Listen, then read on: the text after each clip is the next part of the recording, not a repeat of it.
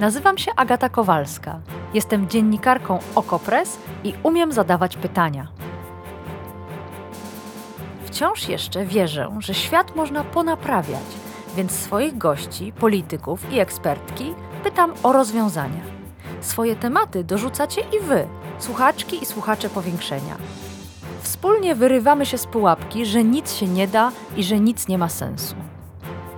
Zawsze dochodzimy do sedna. No, prawie zawsze. Zapraszam.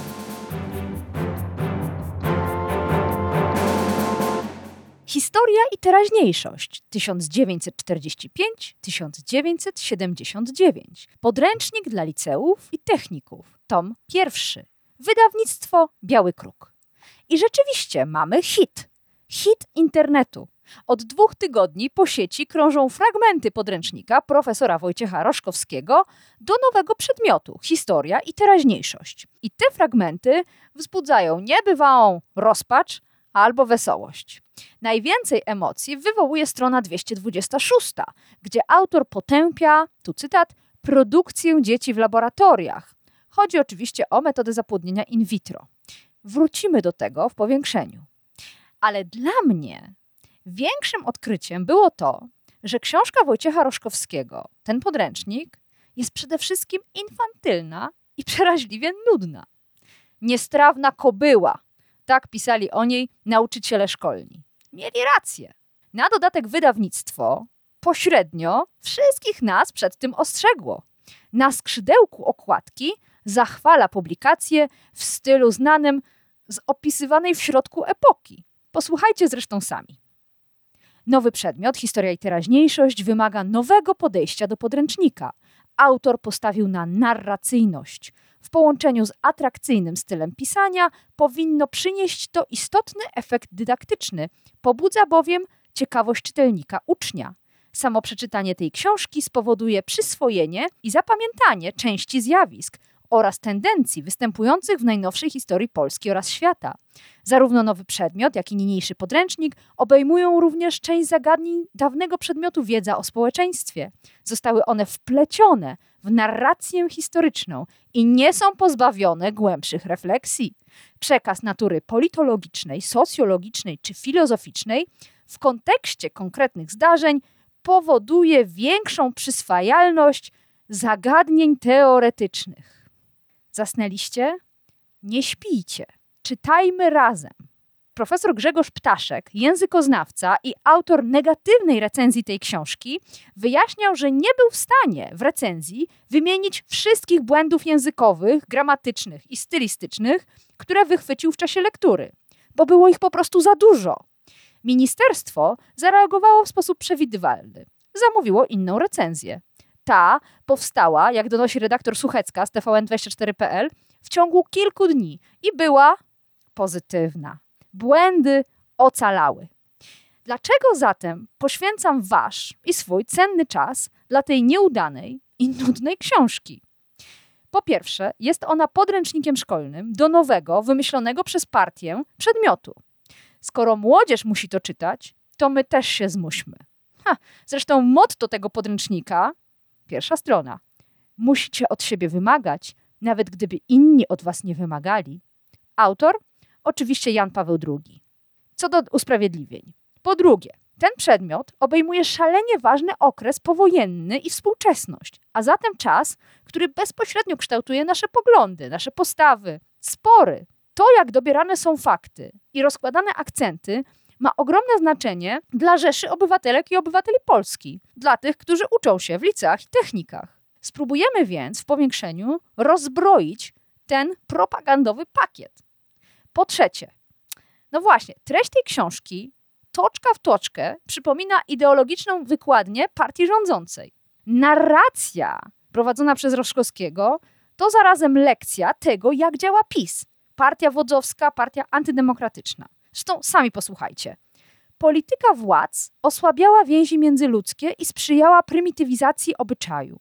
Władze coraz energiczniej ingerowały w życie rodzinne i w kulturę. Zamiast praworządności, jako główny atrybut państwa, uznano walkę z wrogami. Oczywiście Roszkowski pisze o PZPR. Ale jak to brzmi? Istna instrukcja obsługi partii rządzącej. Warto się tego uczyć. choć nauka to żmudna. To 500-stronicowe dziełko ma wiele warstw. Jest wykład historyczny, unurzany w sosie ideologicznym, jest katecheza, mamy pogadankę jak z lekcji WDŻ, czyli wychowania do życia w rodzinie, i jeszcze są krótkie recenzje filmów, książek, piosenek. Roszkowski, krytyk kultury. Brzmi to dla Was chaotycznie? Jest jeszcze więcej. Książka roi się od zupełnie przypadkowo wstawianych zdjęć i co mnie szalenie rozśmieszyło, kodów QR prowadzących do. Zresztą, nie uprzedzajmy faktów. Dzisiaj w powiększeniu pierwsza lekcja hitu. Przyjrzymy się warstwie historycznej tego podręcznika. Sprawdzimy fakty, wyłapiemy fejki, to słownictwo autora, i skomentujemy tak zachwalaną przez wydawnictwo narrację. Kolejną lekcję w następnych odcinkach powiększenia poświęcimy przerażeniu. To znaczy temu, co przeraża profesora Roszkowskiego we współczesnym świecie. Ale dziś o historii. Zapraszam.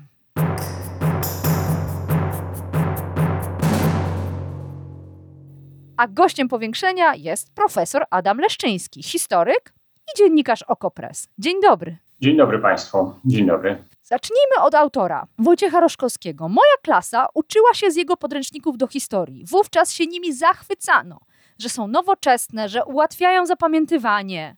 Skoro tak było, to co się stało? Skąd ten dziwny twór do historii i teraźniejszości? To ja może najpierw opowiem, że tutaj mamy w przypadku profesora Roszkowskiego mamy czynienia z ewolucją poglądów, bardzo smutną, powiedziałbym ewolucją poglądów, której punktem wyjścia było to, że on był historykiem gospodarki w ówczesnej Szkole Głównej Planowania i Statystyki, a w dzisiejszej Szkole Głównej Handlowej. Był uczniem takiego bardzo, współpracownikiem takiego bardzo wybitnego historyka gospodarki profesora Zbigniewa Landała, z którym napisał ważne książki, znaczy jedno z ważniejszych, chociaż wydaje mi się, ja do tego dojdę, zresztą wydaje mi się zresztą, że już zaczątki tej ewolucji były tam widoczne. Napisał historię II Rzeczypospolitej był współautorem gospodarczym, która moim zdaniem gloryfikowała i wybielała ten okres y, historii, no ale rozumiem, że w obliczu propagandy komunistycznej to była jakaś taka istotna odtrójka. Najszerzej znany y, profesor Roszkowski stał się jako, pod pseudonimem jako Andrzej Albert w latach 80., kiedy opublikował najnowszą historię Polski. I to jest bardzo ciekawa i wartościowa książka. Ona później miała wiele wydań. Pisana oczywiście pisana oczywiście w podziemiu, w tajemnicy, bez dostępu do wielu źródeł, więc to jest książka mm, przestarzała pod różnymi względami dzisiaj. Natomiast w latach 80. była ona takim główną, główną lekturą. Ja ją czytałem jako nastolatek, jeszcze w wydaniu podziemnym. Się, uczyłem się z tej książki. No więc to, to jest punkt wyjścia, i potem, co się działo z autorem potem, to jest istotne. Więc on bardzo silnie, po pierwsze, odchodził od tego, na czym się znał naprawdę, czyli od historii gospodarczej, po drugie, e, w stronę takich luźnych rozważań dotyczących cywilizacji, przyszłości świata, e, no takich, prawda, trochę rozważań, powiedziałbym, jak na imieninach. Możecie sobie Państwo wyobrazić takiego konserwatywnego wuja na imieninach, no, cioci.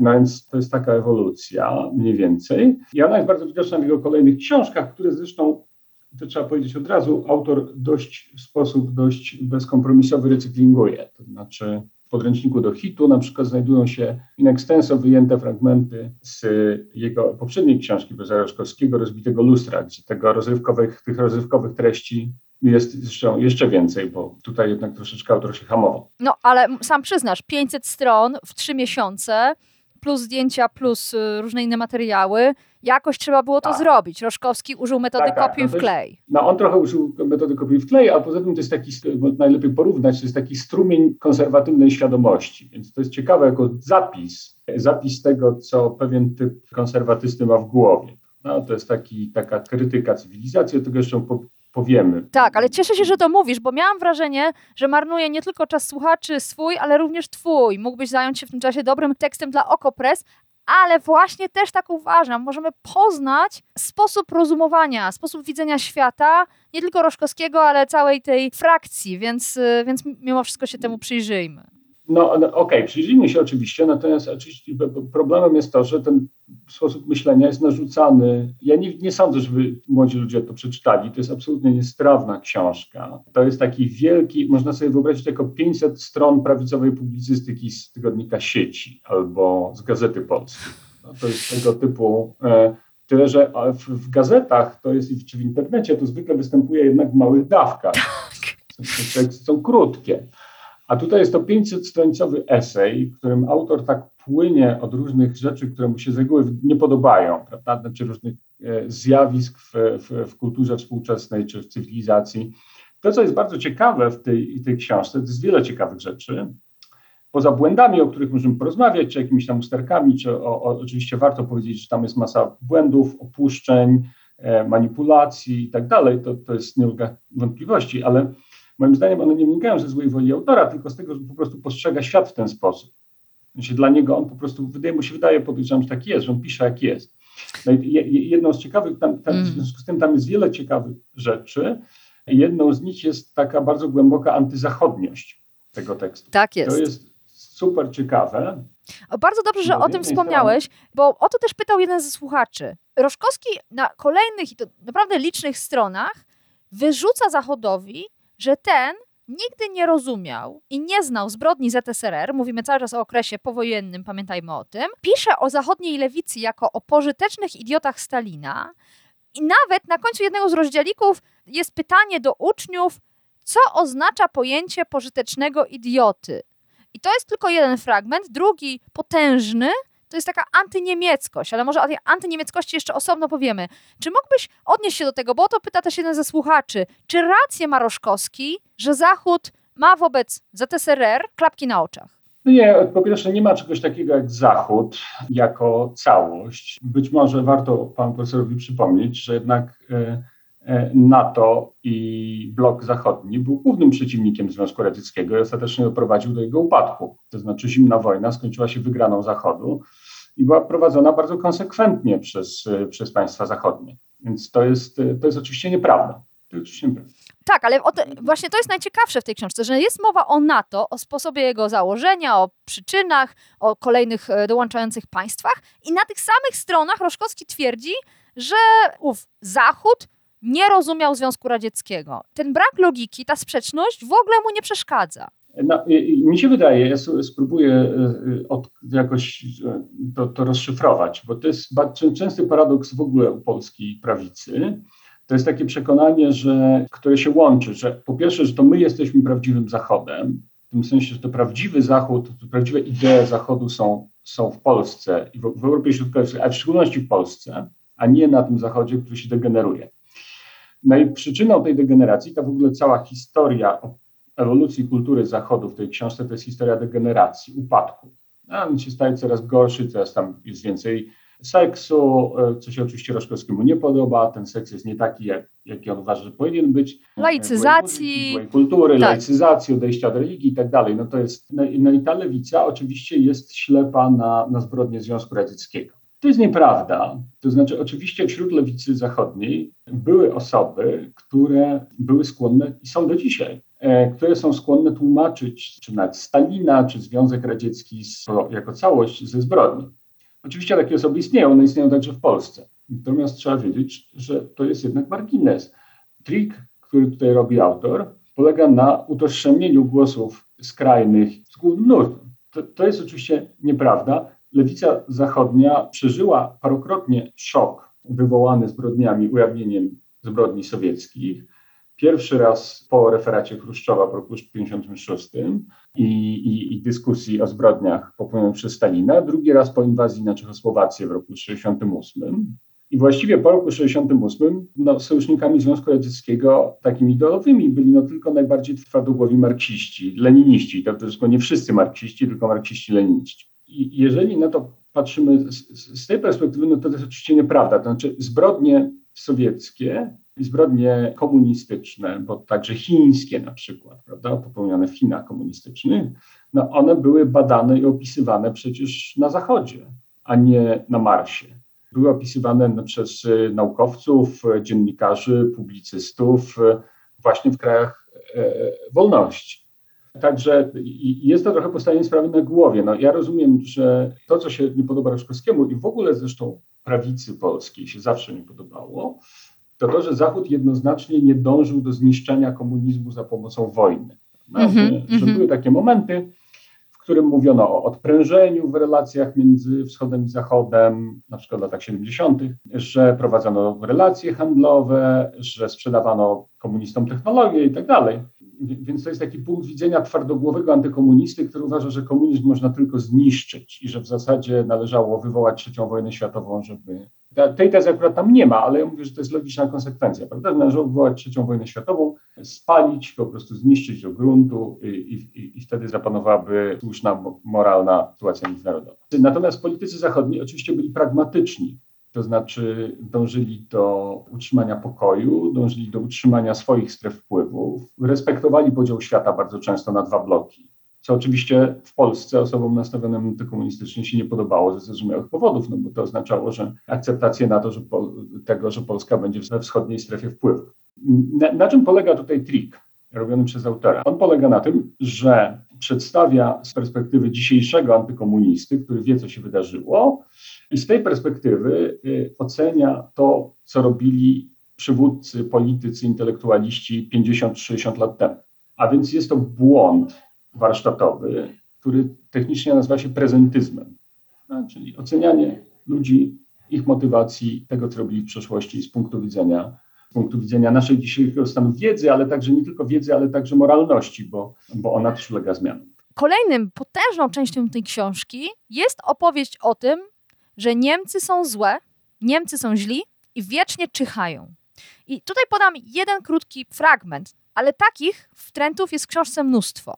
Strona 220, mowa jest akurat o zalążkach wspólnoty europejskiej i Roszkowski pisze.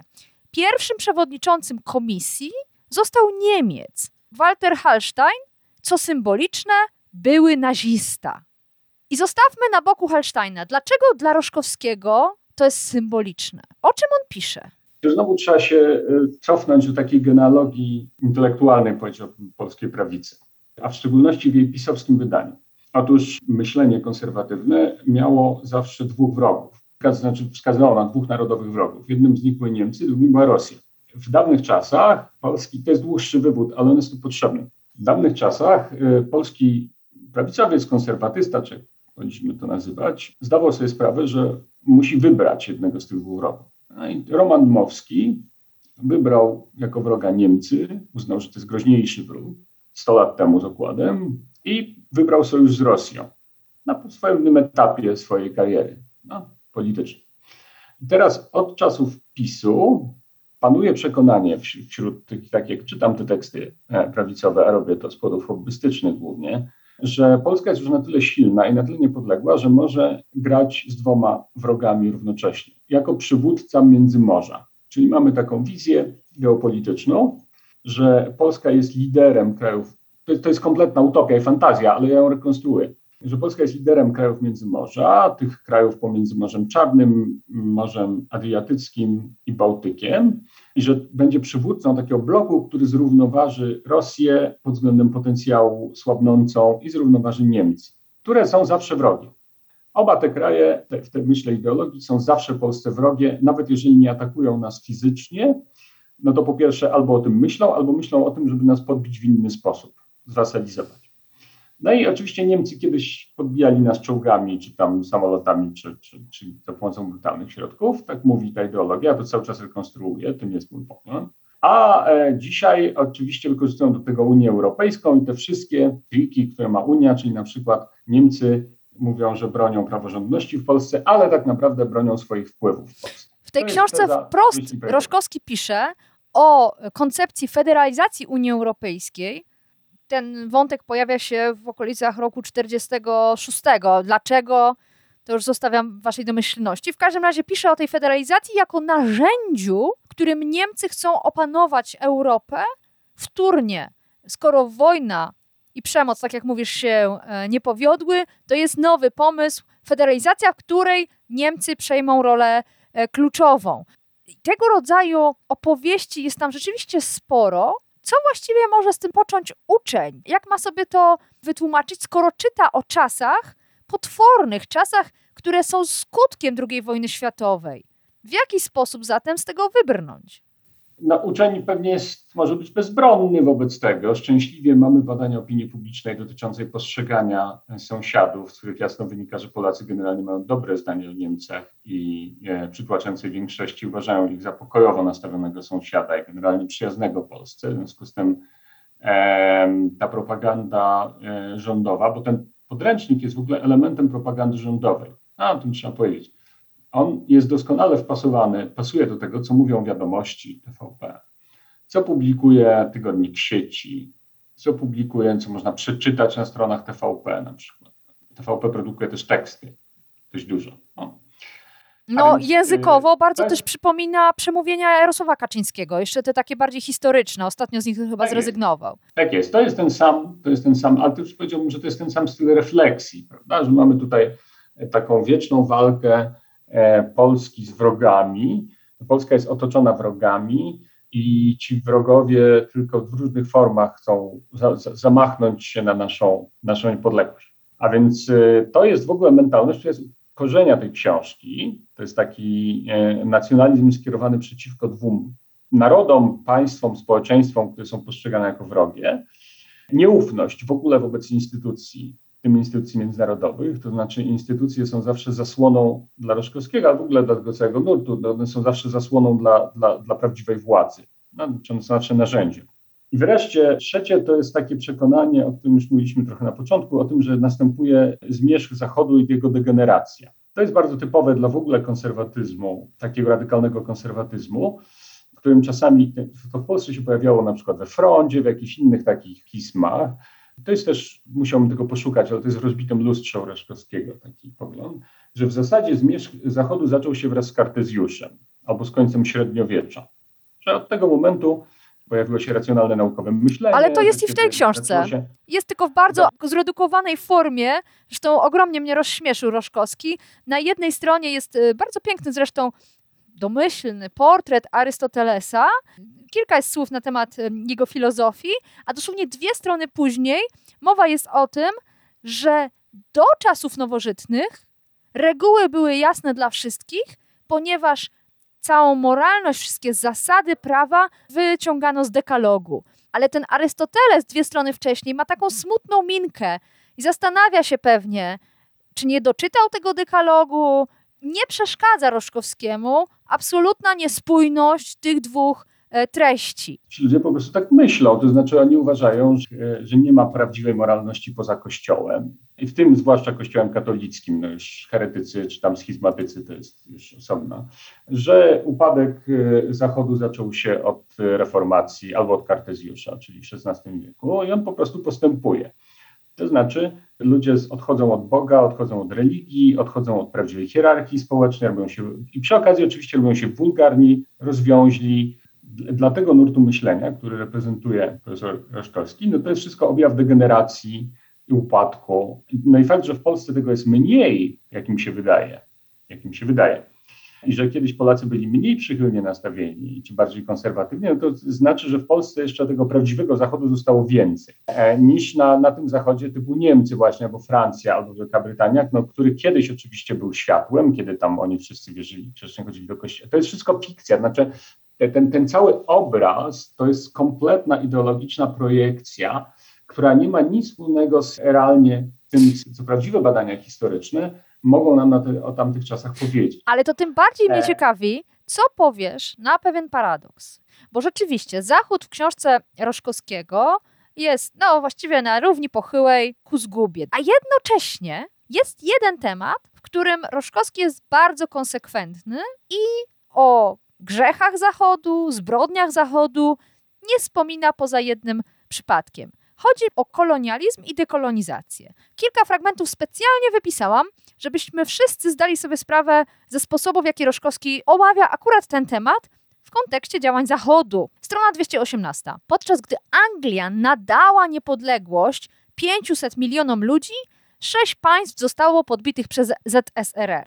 Strona 221.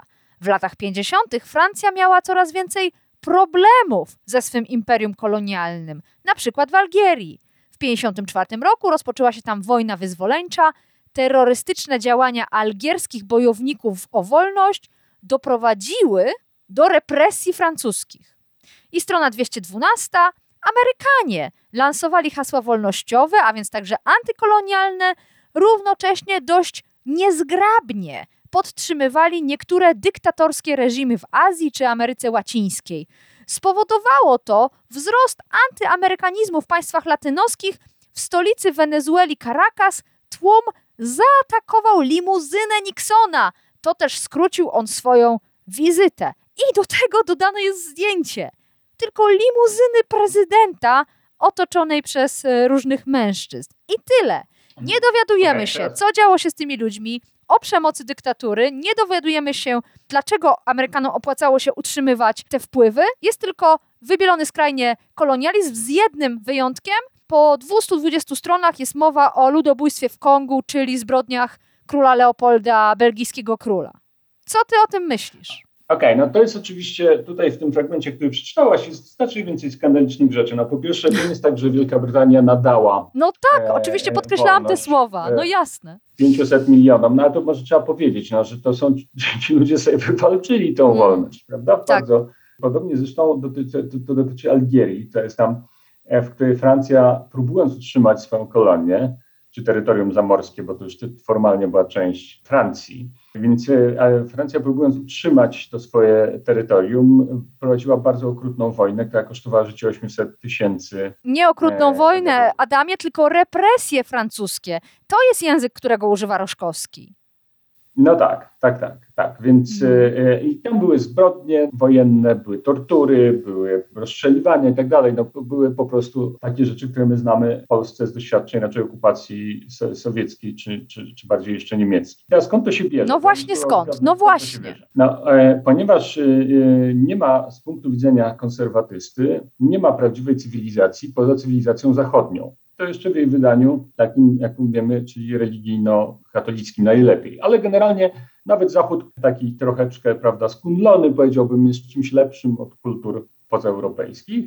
I stąd bierze się tam, jak sądzę, sympatia do kolonializmu, który jest po prostu niesieniem cywilizacji. To jest bardzo stara, bardzo stare uzasadnienie w ogóle, jeszcze XIX-wieczne, uzasadnienie dominacji, e, dominacji kolonialnej.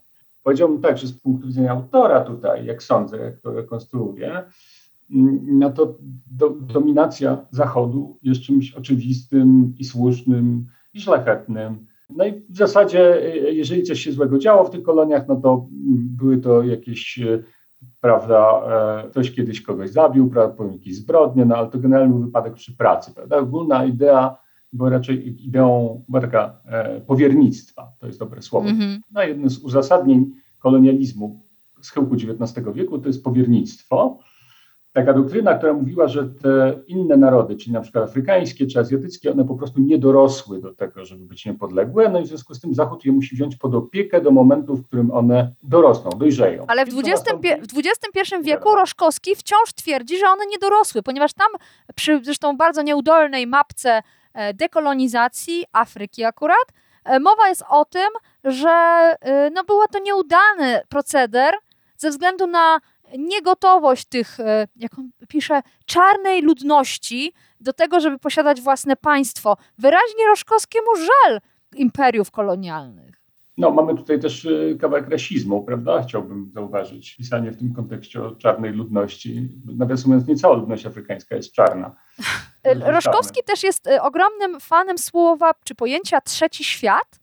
Nigdy się nad nim nie zastanawia. Kilkakrotnie wpisuje go w cudzysłów, ale nigdy nie, nie poddaje refleksji i stosuje tak, jakbyśmy mm, rzeczywiście żyli, nie wiem, e, 40 lat temu czy 20 lat temu, kiedy takie pojęcie jak trzeci świat nikogo nie dziwiło.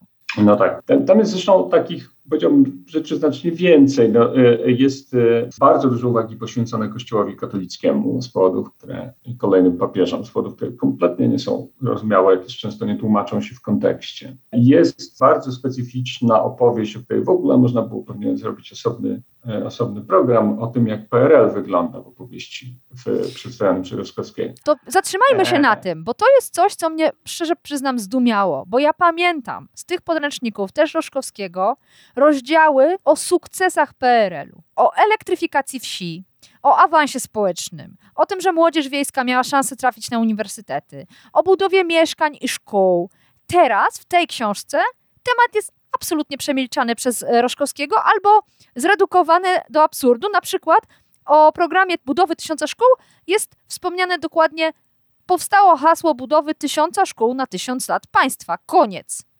O co chodzi? Dlaczego Roszkowski jest w stanie wymazać wszystko to, co się w tamtych latach udało? A ponieważ znowu tutaj e, zgaduję, wydaje mi się, że chodzi o taką czarno-białą wizję świata, to znaczy wróg jest wrogiem, ustrój komunistyczny w Polsce, PRL, jest w opowieści szkolnej, ale także oficjalnej polityce państwa przedstawiany jako pasmo nieustającego zła i ucisku, jednorodnego zła i ucisku. Znaczy Polacy byli nieustająco gnębieni, wyzyskiwani, zamykani do więzień, w lasach kryli się żołnierze wyklęci, a komunizm generalnie wtrącił Polaków w nędzę. No I teraz jaka, jakakolwiek próba niuansowania tego obrazu e, okazuje się za trudna i pewnie zbyt sprzeczna z, z tą narracją. To jest, to, jest, to jest też bardzo ciekawe, bo w tych książkach Roszkowskiego, jak słusznie zauważyłeś wcześniejszych, tam jest naprawdę, mi się wydaje, że on jest zbyt krytyczny wobec Polski Ludowej i co nie znaczy, że nie można być krytycznym, tylko mówię, że ja inaczej różne akcenty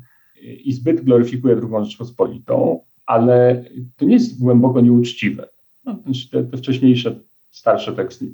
Natomiast to jest jakaś kompletna ideologiczna fantazja. Mnie na przykład uderzyło, zresztą napisałem o tym tekst do, do Kopresu, to w jaki sposób Roszkowski przedstawia opozycję. Mm -hmm. Więc pojawia się tam Adam Michnik, dwu czy trzykrotnie, któremu właściwie nie wiadomo dlaczego jest osobą ważną, ale mówi się o nim, że jest pochodzenia żydowskiego. To jest jedyna informacja na temat Michnika. Nie, i że aresztowany w marcu 68, aresztowany student. No jasne. Tak, tak, tak, tak, że student aresztowany. Właściwie nie wiadomo dlaczego jest osobą ważną i właściwie po co się o nim wspomina i tak dalej. A z drugiej strony, jako przeciwwaga dla Michnika pojawiają się leki Jarosław Kaczyńscy oraz czasami Macierewicz. W przypadku Macierewicza jeszcze jest to, e, ma to jakiś cień przynajmniej e, sensu, ponieważ Macierewicz po pierwsze oczywiście rozstał się ideologicznie z Michnikiem w latach 70., po drugie był ważnym działaczem, wtedy jednym z założycieli koru. Natomiast obaj Kaczyńscy byli działaczami, o ile w ogóle byli związani z opozycją, bo te związki były dość, dość takie, powiedziałbym, mm, wątłe, ale były, zwłaszcza w przypadku Lecha no to Lech był jeszcze, Lecha jeszcze można nazwać działacza opozycji, natomiast Jarosław był takim zupełnie, no pewnie jakimś osobą w orbicie, ale ale kompletnie z trzeciego albo czwartego szeregu. No muszę powiedzieć, że na pytanie, dlaczego oni tam są, to oczywiście każdy z nas potrafi sobie odpowiedzieć. Tutaj mały, mała dygresja. Pojawia się nagle w połowie narracji historycznej podrozdziałik o wadze wolnych wyborów, który jest taką gawędą profesora o tym i owym. I tam nagle dodane są ogromne dwie ilustracje czy zdjęcia. Jedna to jest prezydent Duda, a po drugiej stronie oczywiście Jarosław Kaczyński po wyborach parlamentarnych. I tyle. Nie ma informacji, dlaczego akurat tych dwóch liderów politycznych tutaj się pojawia, dlaczego akurat oni. A przy marcu 68 to naprawdę prychnęłam śmiechem. Wymienione jest aresztowanie Michnika, i zaraz obok wskazane jest, że skutki represji marcowych dotknęły też Jarosława i Lecha Kaczyńskich. No, Zrównanie tych dwóch postaci, czy trzech postaci tak. w, w, tym akurat rozdziale historii, no, wywołało już mój pusty śmiech. No więc jak pewnie część z Państwa może wiedzieć, no Lech Kaczyński wspominał potem, że jak uciekał z wiecu, mm, jak wielu studentów zresztą i studentek, jak uciekał z wiecu w marcu, 8 marca, no to Zgubił but i oberwał tak. pałą, tak? Dobrze tak, pamiętam? Tak, tak, tak, tak. No to są, to, są oczywiście, to są oczywiście przykre rzeczy, ale jednak nie jest to, no to kompletnie nie Lista osób, które oberwały wtedy pałą byłaby długa, może nie 500 tak. stron, ale na pewno wiele, ale akurat te osoby nie trafiły tak. na karty podręcznika. No, ale akurat te osoby nie trafiły, zresztą bardzo wiele, no nie wiem, mogę powiedzieć, no, moja mama wówczas tam była jako studentka pierwszego roku romanista. Ale chciałabym jeszcze powiedzieć o wielkich nieobecnych to są polscy Żydzi. I tutaj cytat, strona 385. U zwykłego obywatela sprawy żydowskie nie budziły żadnych emocji. To pisze Roszkowski akurat w rozdziale o marcu 68, ale wydaje się, że u zwykłego obywatela Roszkowskiego rzeczywiście tych emocji nie budzą sprawy żydowskie. Na żadnej z tych 500 stron nie ma mowy o antysemityzmie Polek i Polaków ani o mordach na Żydach w czasie i po II wojnie światowej, o kradzieży majątków, o zajmowaniu domów, e, zajmowaniu mieszkań, o stawianiu kapliczek na szybko, żeby przekonwertować kamienice na wypadek, gdyby właściciele przeżyli Holokaust. Raz jest wspomniany pogrom kielecki jako zbrodnia Sowietów. Tak, to jest, to jest fałsz historyczny, nawiasem mówiąc. Oczywiście, ale jest też, jest też mowa o czystce w partii w latach 50., też antysemickiej czystce, ale oderwanej od nastrojów społecznych. Rok 68 to samo. Partia, wojsko i milicja były przesiąknięte antysemityzmem. Naród? Nie. Nie ma mowy o tym, dlaczego Żydzi i Żydówki uciekali z Polski po 1945 roku, chociaż Roszkowski pisze o tym, że to robili, bo wielu z nich zasiadało we władzach państwa Izrael. Wyjeżdżali. Dlaczego? Tego Roszkowski nie tłumaczy. Dlaczego ten rozdział został po prostu nie napisany? No, e, po pierwsze, to odpowiedź jest bardzo prosta, to znaczy, że tam musi, trzeba było się było zmierzyć z różnymi trudnymi kwestiami, które pewnie nie są miłe, ale jest też odpowiedź, jak mi się wydaje, głębsza, to znaczy, no, dlaczego z punktu widzenia konserwatysty wyjeżdżali? Wyjeżdżali nie dlatego, że było im tu źle, przeciwnie, było im tu dobrze, ale dlatego, że każdy powinien być u siebie. No, to jest taka wizja świata, w której każdy naród ma swoją przypisaną, e, swoje przypisane miejsce, no i oczywiście naturalny stan rzeczy to jest taki, że Żydzi są w Izraelu, a Polacy w Polsce.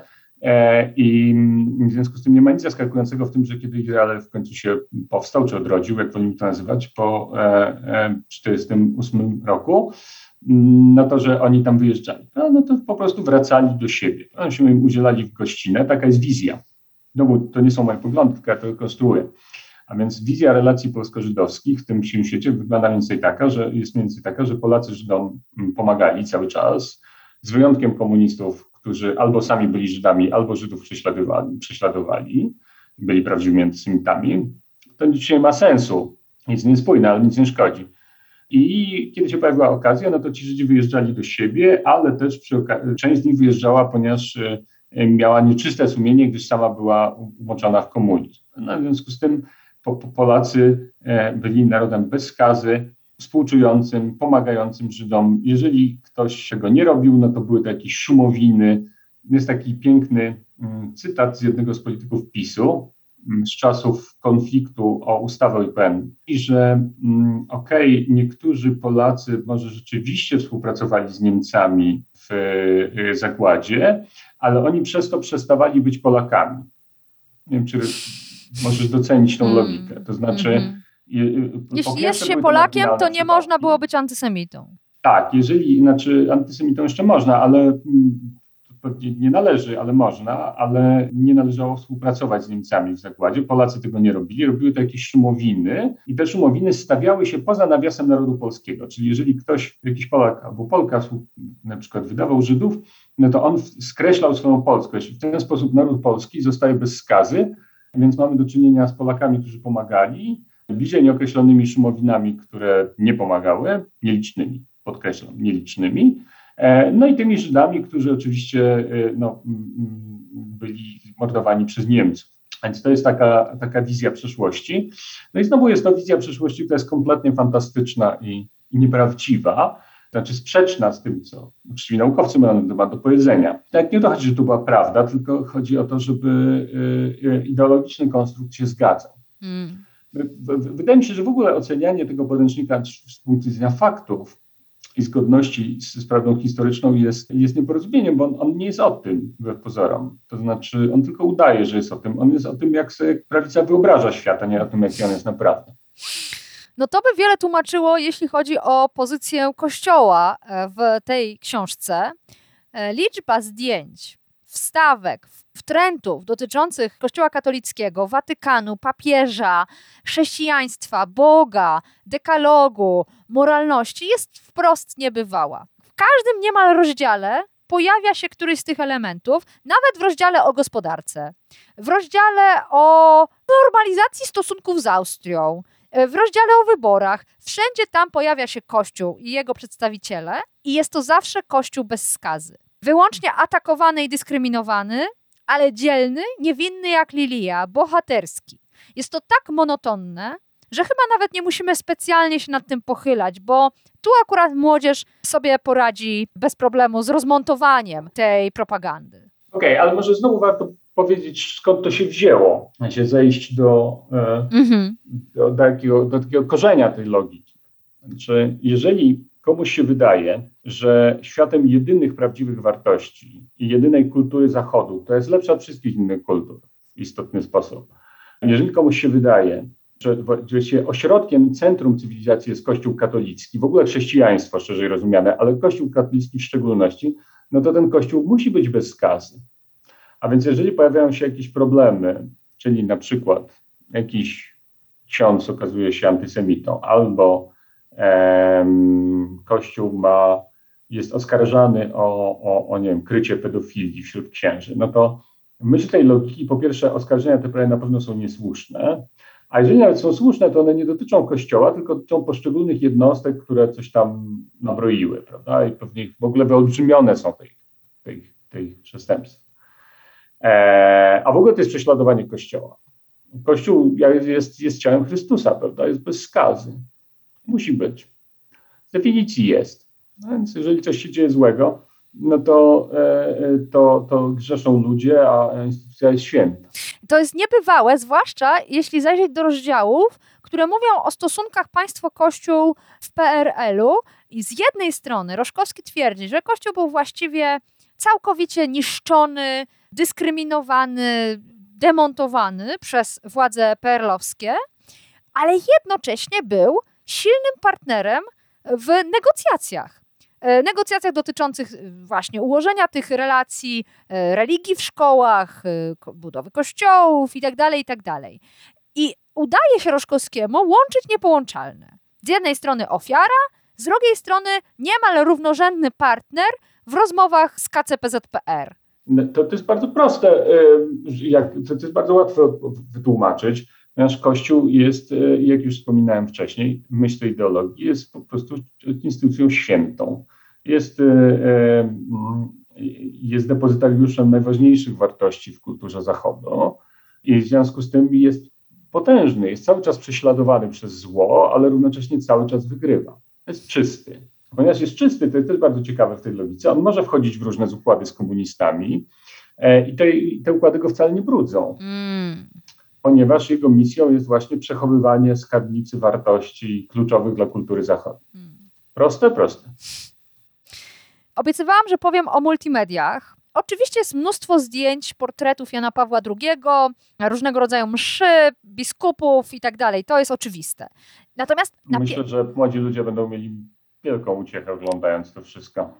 Ale co mnie zdumiało, że na pierwszych stu stronach książki jest tak ogromna ilość zdjęć Stalina, portretów Stalina, plakatów ze Stalinem, pochodów pierwszomajowych z e, portretami Stalina niesionymi w dłoniach, że pomyślałam, że to też musi być jakiś rodzaj obsesji, bo jakkolwiek nie był to najważniejszy przywódca bloku wschodniego i sprawca ogromu zbrodni i nieszczęść, no to jednak świat był nieco bardziej złożony.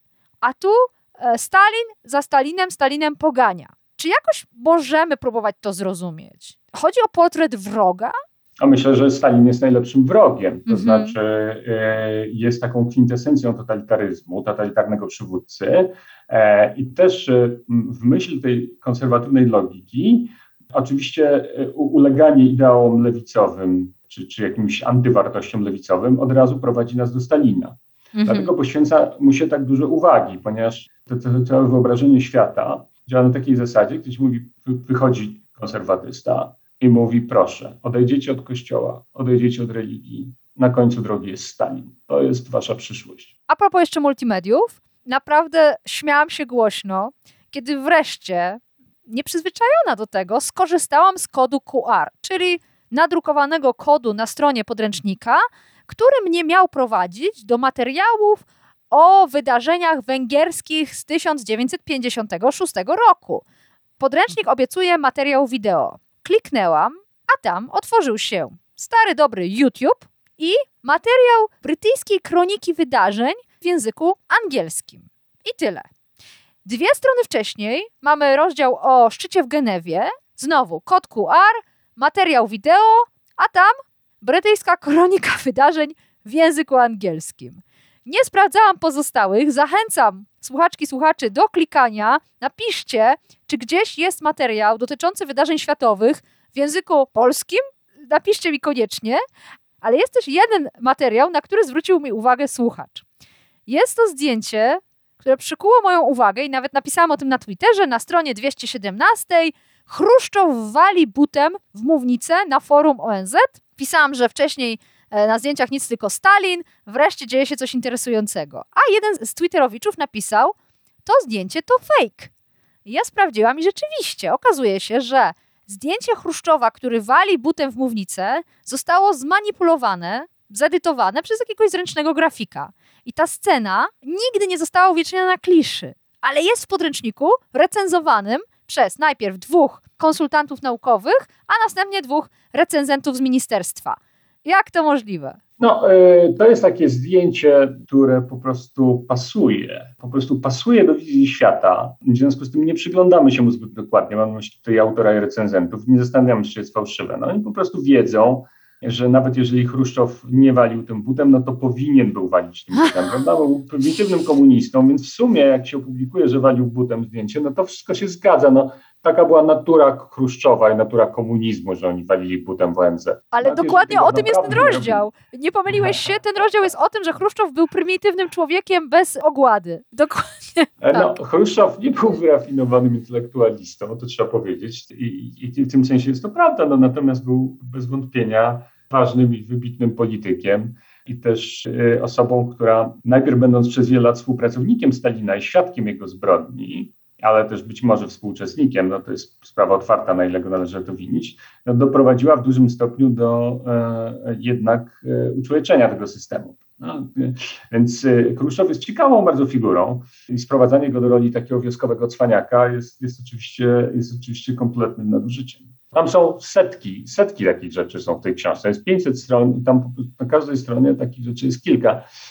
Ja dostałem prośbę od bardzo e, renomowanego czasopisma naukowego, żeby napisać naukową recenzję tej książki i szczerze mówiąc zastanawiam się, jak ją zrobić, bo e, e, gdybym miał wyliczać błędy i, i nadużycia i, i no to musiałbym napisać coś równie długiego jak, jak ta książka. No, jest, możesz też skorzystać z podpowiedzi profesora Ptaszka, który w recenzji napisał, nie sposób wymienić wszystkich błędów. No tak, ale to jednak od recenzji naukowej ja bym oczekiwał takiej rzetelności i wskazania tego, jednak, że to jest, e, to mogę napisać w gazecie, prawda? Natomiast do czasopisma naukowego chciałbym napisać coś, gdzie to będzie jednak bardzo jednoznacznie e,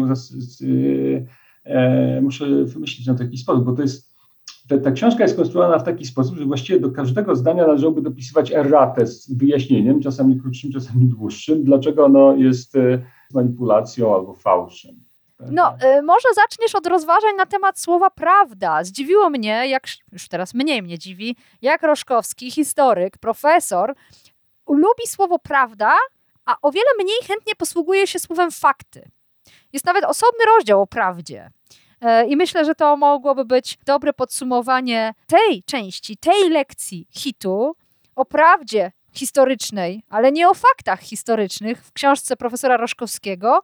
W drugiej części, na drugiej lekcji zajmiemy się tym, co przeraża autora książki, czyli obyczajowością. A ja dziękuję profesorowi Adamowi Leszczyńskiemu, historykowi, dziennikarzowi Okopres za to spotkanie. Dziękuję bardzo. Do widzenia. To było Powiększenie, podcast Agaty Kowalskiej. Produkcja Bartosz Weber. Powiększenie znajdziesz na stronie Okopres i w Twojej ulubionej aplikacji do podcastów. Masz pomysł na temat albo komentarz? Napisz do mnie agata.kowalska małpaoko.press. Stałych darczyńców zapraszamy na grupę Okopres na Facebooku Twoja okolica. Tam też toczymy dyskusje o świecie i o podcaście. Dziękujemy za Wasze wsparcie.